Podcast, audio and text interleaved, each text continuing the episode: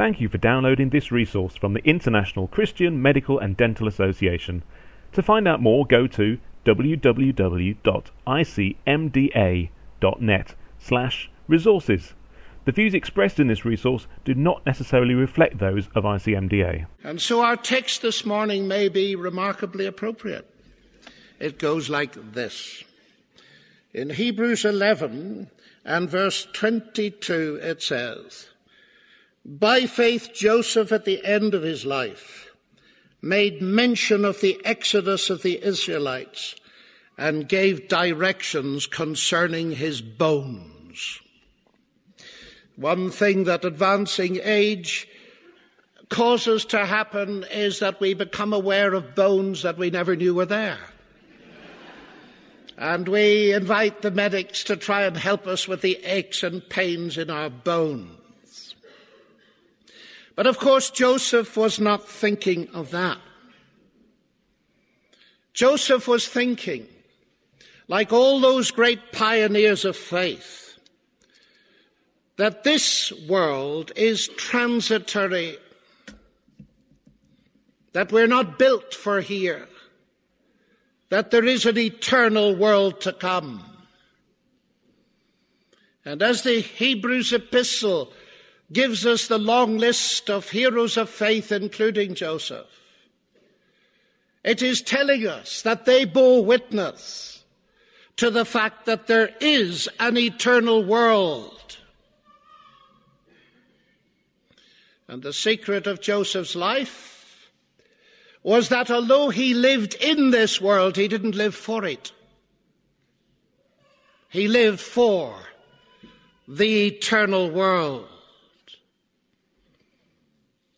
And I want us to be aware of that as we think of the span of the book of Genesis.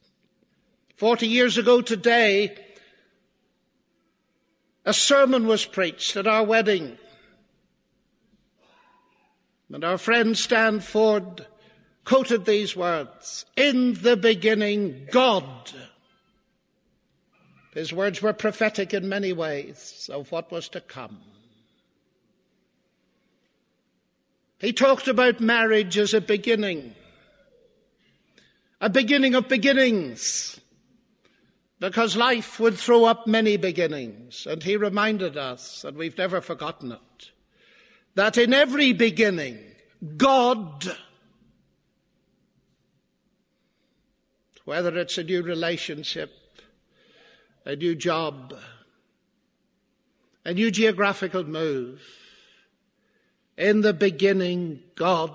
Little did he know of how much I would be involved in trying with God's help to defend belief that there is a beginning and that God is behind it. But at the practical level, those verses, we've reminded ourselves of them many times. And they tell us what Genesis is all about, don't they? That's what Joseph's life was about in the beginning God. And we've got to that point in the story where Joseph has now been put in prison because of false evidence. That is a topic in itself because we are living in an age where false witness is one of the things from which some people in this room are suffering when it comes to what is said about them by their medical colleagues. And our Lord told us that a time would come when people would say all kinds of things about us falsely.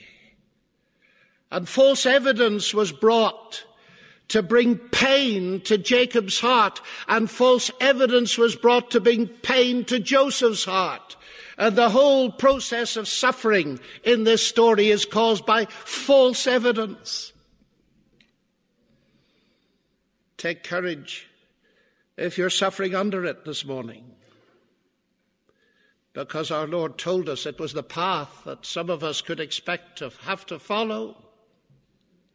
And now he's in prison and with sensitivity, rather than being consumed by his own troubles, he recognizes that There's something wrong with these two men, and he interprets their dreams, and one of them is going to be restored to his position, the other is going to be executed. He tells them the truth straight, whichever truth it is in each case. And after he's finished talking, he just quietly slips in a little phrase to the uh, butler who was going to get his job back.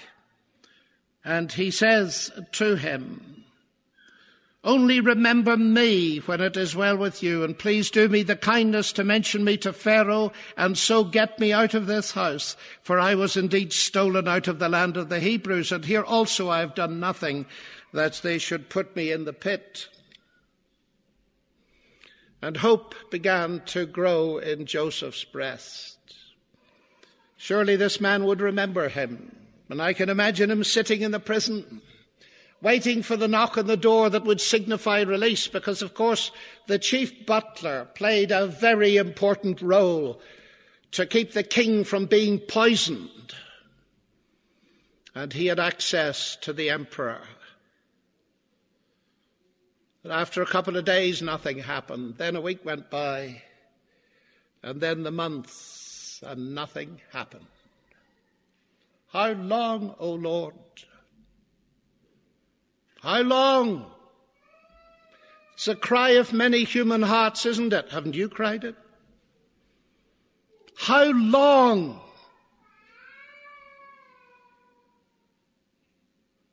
Two years went by. And Pharaoh had a dream. Where did the dream come from?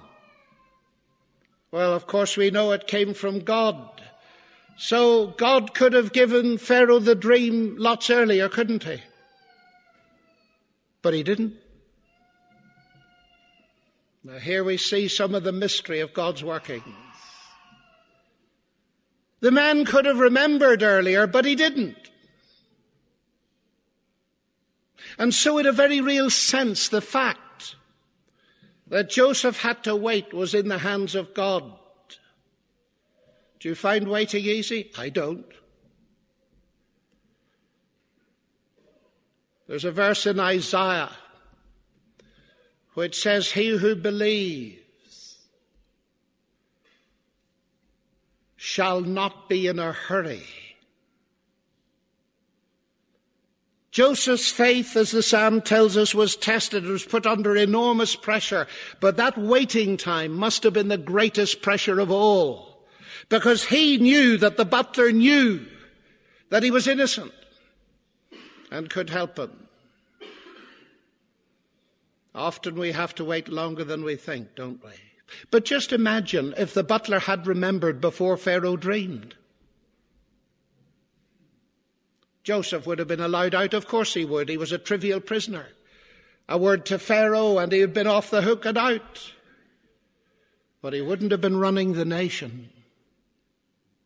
God had bigger things in view for this young man, and so the waiting until Pharaoh had a dream and couldn't interpret it. And then, of course, the chief butler remembered and felt a bit guilty, but was courageous enough to tell Pharaoh. And they brought Joseph very quickly out of the prison and he shaved himself. Another little detail. Egyptians didn't like beards, I'm afraid, gentlemen. So he shaved himself in order to be acceptable. And Pharaoh said to Joseph, I have had a dream and there's no one who can interpret it. I have heard that you, uh, when you hear a dream, you can interpret it. And Joseph answered, It is not in me. God! Oh, I'd love to have been there, wouldn't you? to see this young Hebrew standing in front of a Pharaoh. It's not in me. God will give Pharaoh the answer. To stand for God. Straight out of a prison. It's magnificent, isn't it? How long are you going to keep your head down? Are you going to keep it down so long that you can't lift it. Are you going to start witnessing when you get that top consultancy, but not before in case the colleagues pressurize you? I'm going to talk very straight, ladies and gentlemen. I sense in my own world and in the professional world a creeping paralysis of shame. And it's shame of the gospel of Jesus Christ. And we make every excuse we can possibly make not to raise our voice for Jesus in our society. Now, I don't mean that we should be sending verses by email to our colleagues every morning, nor leaving little notes. We have to be sensitive. But there's a profound difference in the attitude of heart that's constantly looking for opportunities to witness and the attitude of heart that's frightened stiff in case we'd lose that plum position.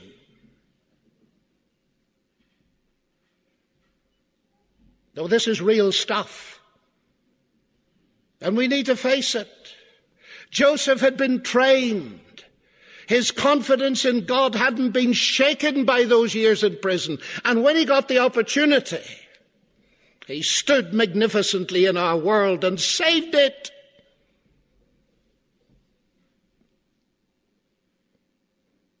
And suggested to Pharaoh all kinds of economic things, and Pharaoh had the sense to see that the genius he needed was standing in front of him. So he gave him charge of the whole nation and did something that no Egyptian Pharaoh ever did before or since. He made Joseph ride in the second chariot. The ancient historians point out that the pharaohs were so high above the rest of the nation that they would allow no one to ride in any chariot when they were on parade. This is the exception. And Joseph takes over command of the world. It's what humans were meant to do, ladies and gentlemen. It's what Adam missed. And now we begin to see the big scale of what God can do with a man that trusts Him and has got the courage to acknowledge Him. If you acknowledge me, I will acknowledge you, said Christ. And we need to be looking for every possible opportunity to acknowledge Him. But now that Joseph's got his power, what's he going to do with it? Well, he's going to save the nation by instituting economic reforms and store cities and all kinds of things. But there's a whole family history not to be forgotten, isn't there? And so the story starts in 42. When the famine began to bite that had been predicted in the dream of Pharaoh. It began to bite so severely it reached up into the northern country where Jacob still was and he heard that there was grain for sale. He didn't know his son was behind it. There's a poignancy about this story because it's full of dreams and it's full of the absence of dreams. God could have given Jacob a dream that his son was still alive, but he didn't. Joseph could have sent messages up from Egypt, but he didn't. The silence of this story is fascinating. Now let's watch what Joseph's going to do. I've heard there's grain in Egypt, said Jacob. Go and buy. So ten of Joseph's brothers went down to buy grain, but Jacob didn't send Benjamin. He'd lost Joseph, of course. It was Benjamin's brother of the same mother. He feared the harm might happen to him. So ten of them came down, and Joseph was a hands on administrator. He was standing watching the distribution of the grain, and one day, to his staggering amazement, he watched ten men bow themselves to the ground in front of him. And he recognized them. What a moment in history. To see the men that had sold him down the river. What was he going to do with them? And now comes one of the most poignant and deep stories I know of. It is an anatomy of repentance and forgiveness, ladies and gentlemen. Joseph is now going to use his enormous power to do what God does with his goodness, and that is to lead men and women to repentance. There are two conditions for the gospel, not just one, you know. Repent and believe. And I'm going to embark on a study which some of you might find slightly controversial. Because it seems to me there is some confusion these days about the nature of forgiveness. And a person who's had her son shot before her eyes by the IRA has a microphone pushed in front of her face and says, Do you forgive them? We need to forget, we need to remember, ladies and gentlemen, that God forgives upon repentance. And the word repentance is being left out of our vocabularies. Because people have confused that inner attitude of willingness to forgive with real forgiveness that's complete. Forgiveness has two levels, of course. There's an inner letting it go, but there's a public letting it go. And God doesn't let it go until we repent, does He? And sometimes I fear people demand standards of others and give them endless pain by demanding they forgive where there is no for, for repentance and by therefore raising a standard that's higher than God. But we shall see it in this story as we go along. But let's recall that the gospel is repentance and forgiveness being preached from Jerusalem. So what's Joseph going to do? Well, he first speaks roughly to them.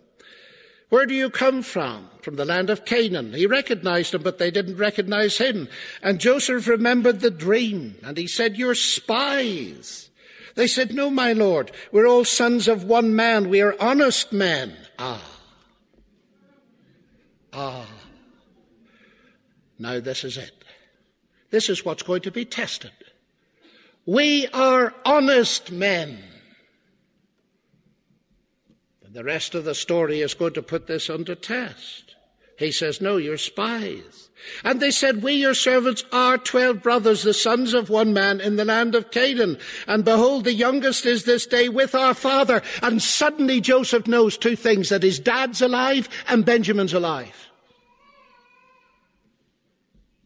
Just imagine it. Of course, he didn't know. He knows his beloved brother's still alive with all the memories of his mum. And his dad, who loved him, is still alive. And one is no more. We are honest men. You're spies. I'm going to test you by the life of Pharaoh. You shall not go from this place unless your younger brother come. Send one of you and let him bring your brother. Oh, this is subtle, isn't it? I don't feel I've got nearly to the bottom of it, but I'm going to share with you what I think it's all about. So Joseph put them together in custody for three days and let them sweat it out, thinking that they were all going to be captives.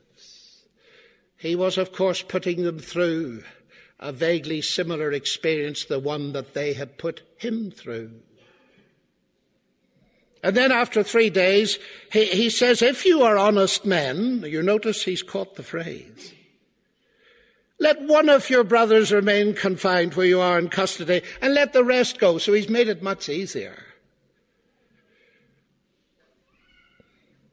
And then they said to one another the truth. We're guilty concerning our brother in that we saw the distress of our soul. When he begged us and we didn't listen, that is why the distress has come upon us. And Reuben answered them, didn't I tell you not to sin against the boy? But you didn't listen. So now there comes a reckoning for blood. And now Joseph, Joseph knows something else.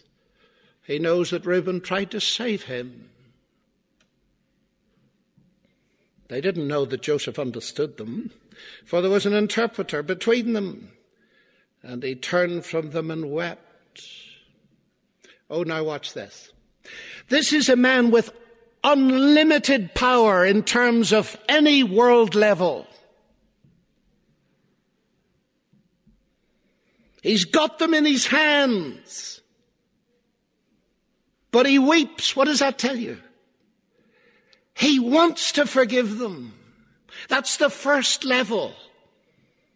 He wants to tell them who he is. This is not a man harboring grudges and all the rest of it. But he can't. Why not? Because they need to repent. There'll never be real healing until they repent. He's worked it out in his own heart. And that's where some of the contemporary confusion comes and failing to distinguish those two things. But they're distinguished so clearly in this story, it can form a paradigm to help us analyze things. Now, just because you may be thinking it, so often people quote in this context, Father, forgive them for they don't know what they're doing. But please never quote that to people who do know what they're doing, ladies and gentlemen. A man who abuses a child knows what he's doing. These brothers knew exactly what they were doing. The soldiers that crucified Jesus didn't know what they were doing. They were just crucifying a criminal. They didn't realize that he was the Son of God. And when they came to realize it, they would have remembered his prayer that there was hope for them. These men did know.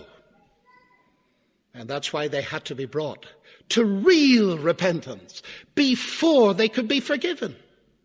Although the man standing in front of them wanted to forgive them because he'd done so in his heart already. So now he knows these things and he weeps. Powerful men don't weep, do they? When was the last time you wept? And here we see the sensitivity of a true attitude to power. Oh, the more power people get, the further they are away from sensitivity to other people's feelings. This is the reverse. This is a man who understood, who deeply felt, who was not, rem- who was not rendered emotionally neutral by his power. Do remember it. It's so easy, isn't it, when you get power to become insensitive? And when you're a top consultant, don't forget those nurses who slave their lives out at a salary far less than your own. Don't forget those other healthcare workers who clean the hospital wards. They're made in the image of God just as much as you are if you hold the chair. Don't let your power make you an insensitive man or woman. Be someone that even those people can come to and open their hearts and feel the prof will understand.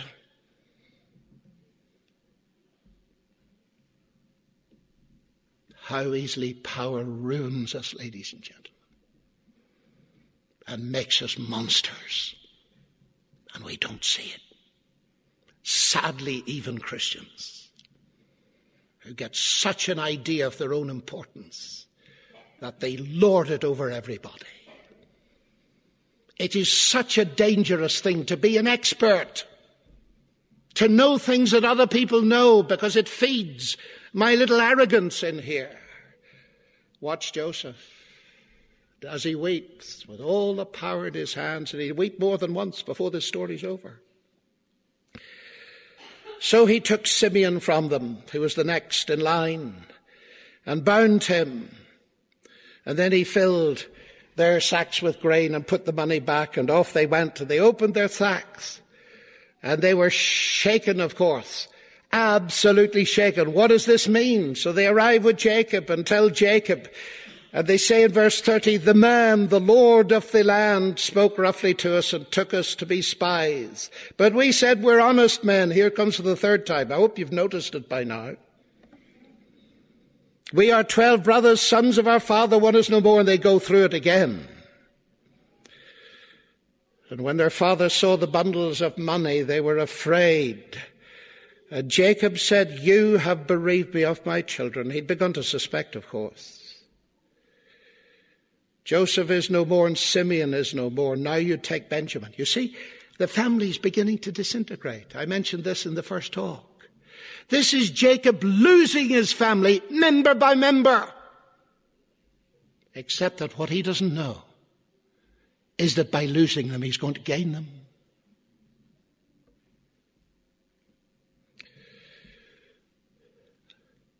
And then Reuben says, Kill my two sons if I don't bring Benjamin back to you. What a silly suggestion.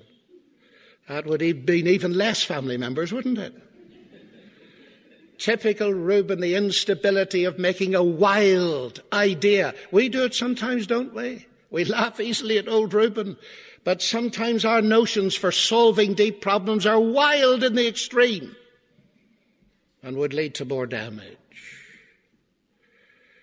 And Jacob puts his foot down says, He will not go down with you, for his brother is dead and he's the only one left. Ah, but the famine got worse. And stomachs start to talk to minds. And Jacob says, Go and buy us a little food. And now Judah comes along and says, You'll not see my face unless your brother is with you. And Israel, that is Jacob, said, Why did you treat me so badly as to tell the man that you had another brother? Why couldn't you be a little bit more economical with the truth? Here it goes again. Poor old Jacob. True to form, but that's another story. But, says Judah, the man questioned us carefully and said, Had you got another brother? And Judah now steps forward and says, Send the boy with me that we may live and not die. Both we and you and our little ones, I will be a pledge of his safety. From my hand you shall require him. Oh, things are moving in the heart of Judah. He sold Joseph down the river, but now he's moving to repentance because now he's prepared to be a pledge.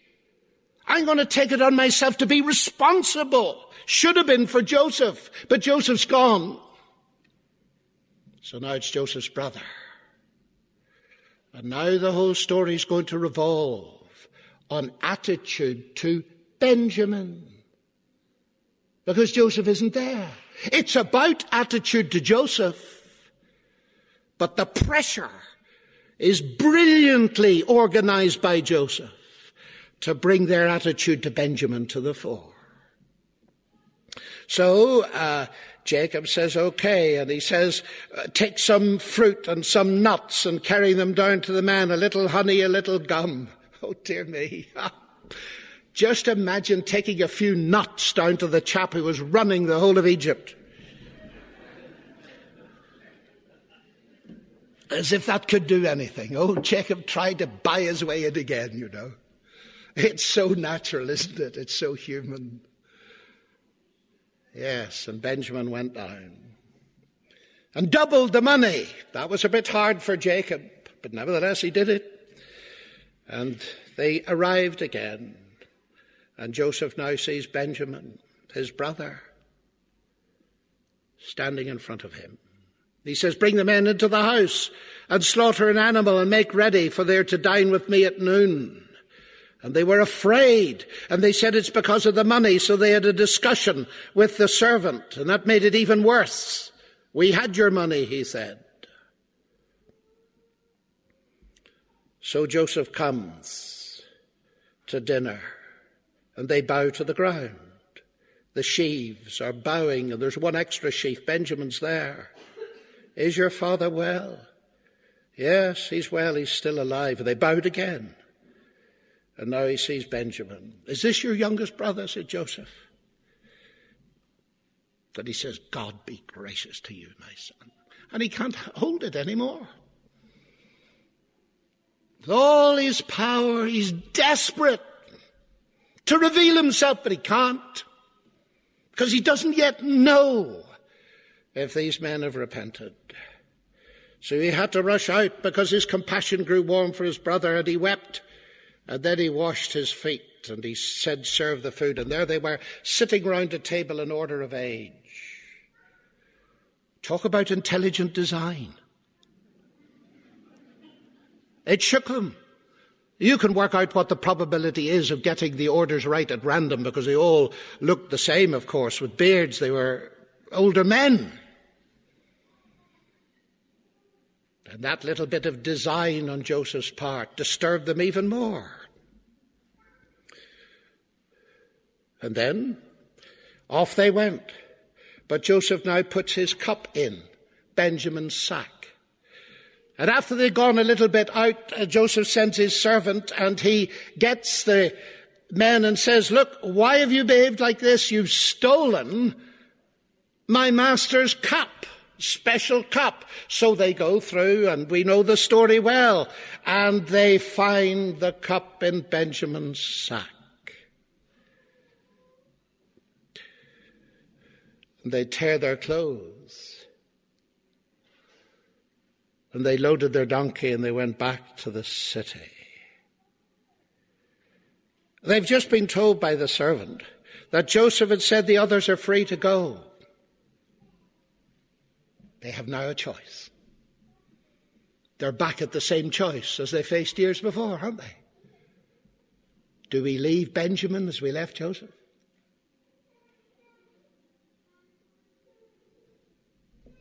And they decide to go. So now they arrive back. And Judah says, as a spokesman, what did we speak? How can we clear ourselves? God has found out the guilt. And he said, we and also the one in whose hand the cup has been found are guilty. But he said, no, no, no, no. Only the man in whom the cup was found. And Judah now steps forward. Oh, listen to this. Oh, my Lord, he says panic driving the man. Please, please listen to me.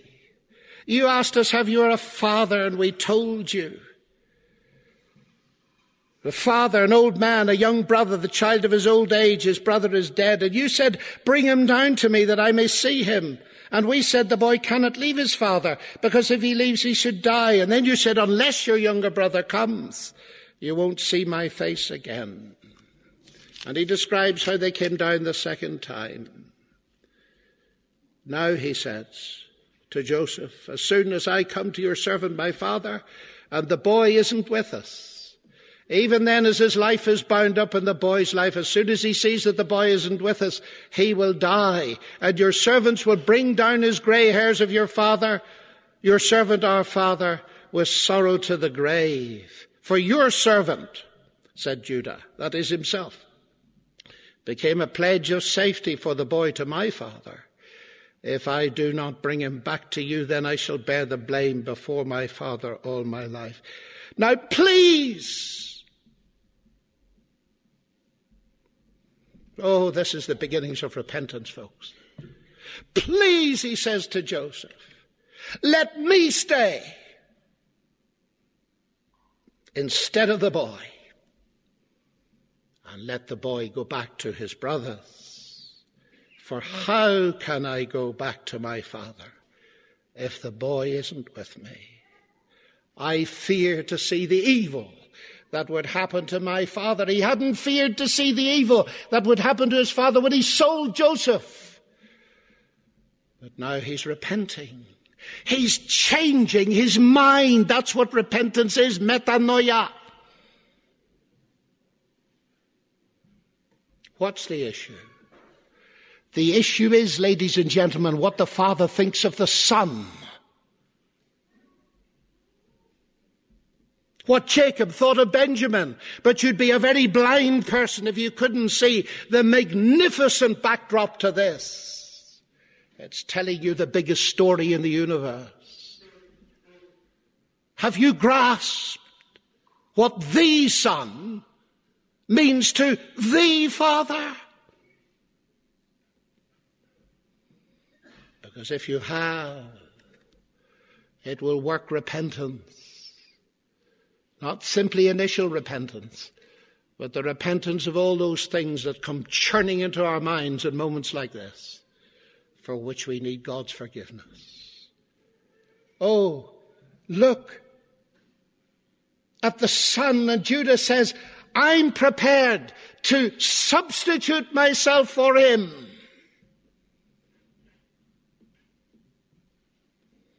Oh, how many lines spin out of this like rays of a complex sun. Judah, the one who is the progenitor of Jesus Christ, the Messiah, who took the place of you and of me.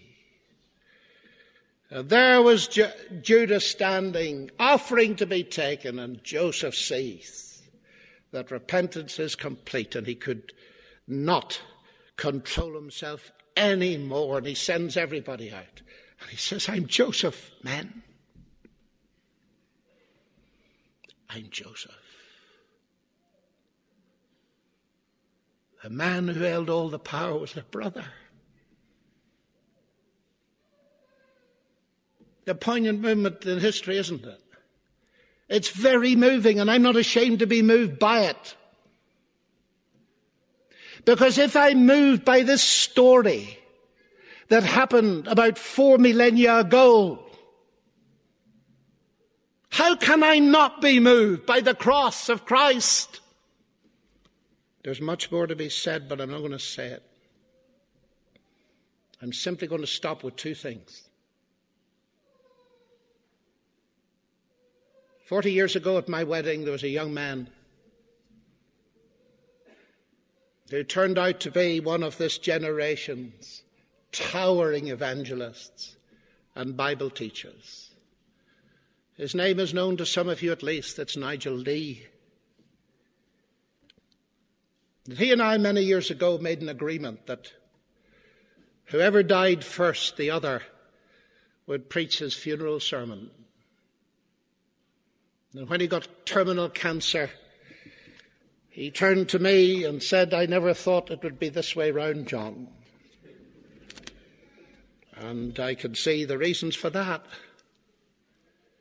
And I said to him, Nigel, what will I tell them? What will I tell them? And he said without hesitation, John, I know what you're going to tell them. Tell them, he said, to do what we did when we were students in Cambridge all those years ago to take God's word and to get into it not to prepare sermons. Oh, what a sad pity it is when people only turn to Scripture to prepare talks for other people. That's the way to spiritual poverty, folks. Tell them, he said, to get into God's Word and wait on God until they begin to see his face. And then, he said, they'll have something to say. So I'm telling you, that's the first point. The final point is this Joseph made mention concerning his bones. He was a man who saw the invisible.